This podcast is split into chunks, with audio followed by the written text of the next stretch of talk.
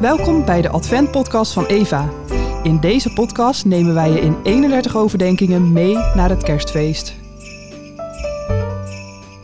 Aflevering 31. Hij belichaamt het ja. 2 Korintiërs 1, vers 19. Jezus is Gods ja aan onze verlangens.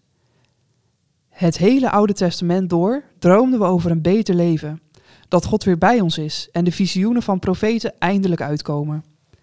Jezus is Gods ja aan deze wereld. Hij haalt ons hier niet weg, maar hij komt naar ons toe.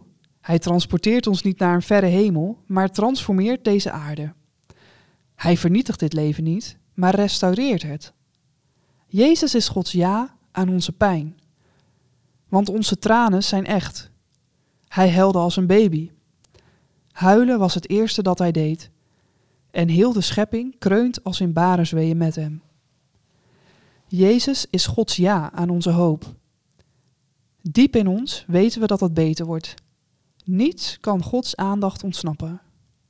God heeft elk gebied terugveroverd.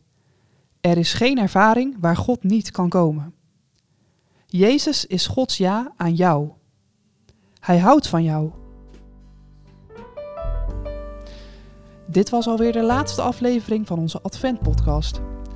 Wil jij nou op de hoogte blijven van de nieuwste podcast, de mooiste verhalen en de leukste events? Meld je dan aan voor de Eva nieuwsbrief. Ga naar eva.to.nl/nieuwsbrief.